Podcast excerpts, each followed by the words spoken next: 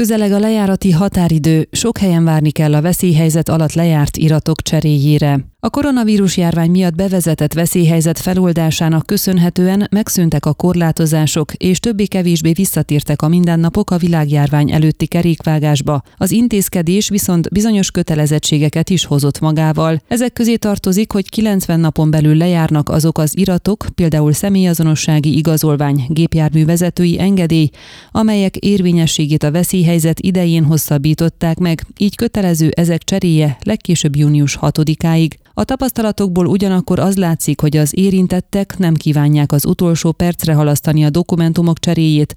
A legtöbb helyen ugrásszerűen megnövekedett az igénylők száma. A Hargita megyei gépjárművezetői engedélyeket kibocsátó és járműbejegyzési közszolgálatnál nem jegyeztek jelentős növekedést Adrián Panescu, a Hargita megyei prefektusi hivatal szóvivője szerint.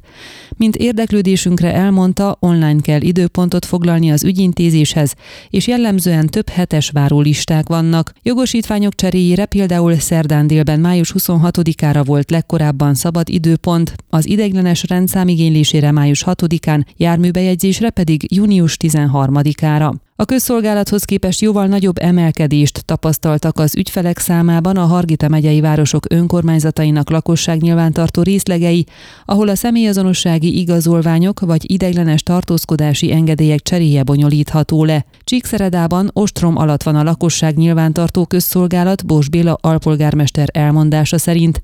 Mint részletezte, három ügyfélpont működik, ebből kettő azokat fogadja, akik online előjegyzéssel rendelkeznek, egy pedig az anélkül érkezőket minden hétköznap 8 és 12, illetve 14 és 16 óra között, iratok kiadása 12-13 és 15-16 óra között. A Városháza honlapján elérhető internetes előjegyzési felületen a szerdán délben foglalható legkorábbi időpont május 25-e volt a személyazonossági igazolvány lejárati idő miatti cseréje esetén, ezért is van lehetőség a szolgáltatás igénybevételére előjegyzés nélkül is. Más a helyzet Székelyudvarhelyen, ahol a személyazonossági igazolvány cseréjéhez kötelező az előzetes internetes időpontfoglalás, a bulletin.udvarhely.ro oldalon Zörgő Noémi városházi szóvivő tájékoztatása szerint. A szerda déli adatok szerint ugyanakkor a felületen legkorábban június 22-ére volt szabad időpont.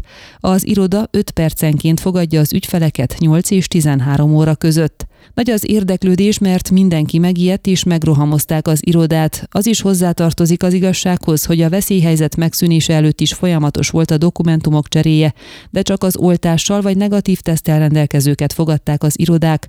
A tesztek viszont pluszköltséget jelentettek, ezt pedig nem mindenki fogadta el, illetve olyanok is voltak, akik egyszerűen halogatták az ügyintézést. Emiatt van most ez a nagy megkeresés, de igyekszik az iroda mindenkit kiszolgálni, hangsúlyozta a szóvivő.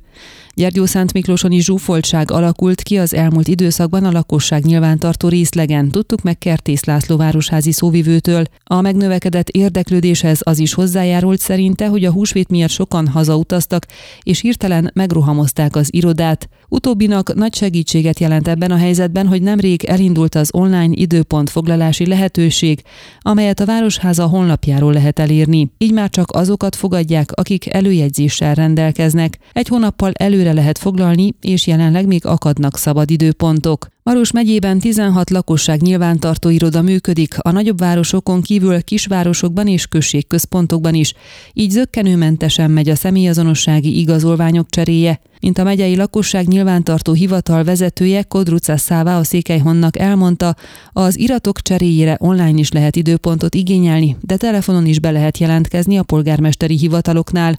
Azt is elmondta, hogy a legtöbb vidéki irodához elég bemenni és helyben intézni lehet az iratok cseréjét. Az illetékestől megtudtuk, hogy az elmúlt hetekben nem érkezett bejelentés arról, hogy zsúfoltság lenne, mindenhol zöggenőmentes volt az iratok cseréje.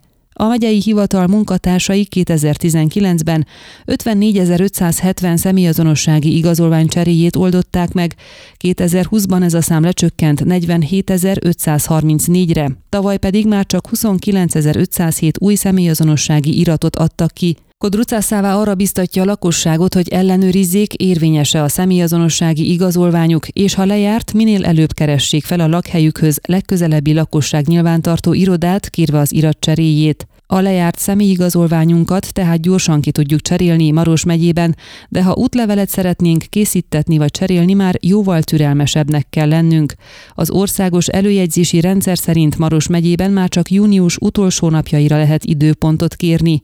Ha sietősebb, akkor elmehetünk a szomszédos Beszterce megyébe, ahol május első napjaiban is ki tudjuk cserélni az útlevelünket, de Hargita megyében is már május végére kaphatunk időpontot román útlevélre. Ön a Székelyhon aktuális podcastjét hallgatta. Amennyiben nem akar lemaradni a régió életéről a jövőben sem, akkor iratkozzon fel a csatornára, vagy keresse podcast műsorainkat a székelyhon.pro portálon.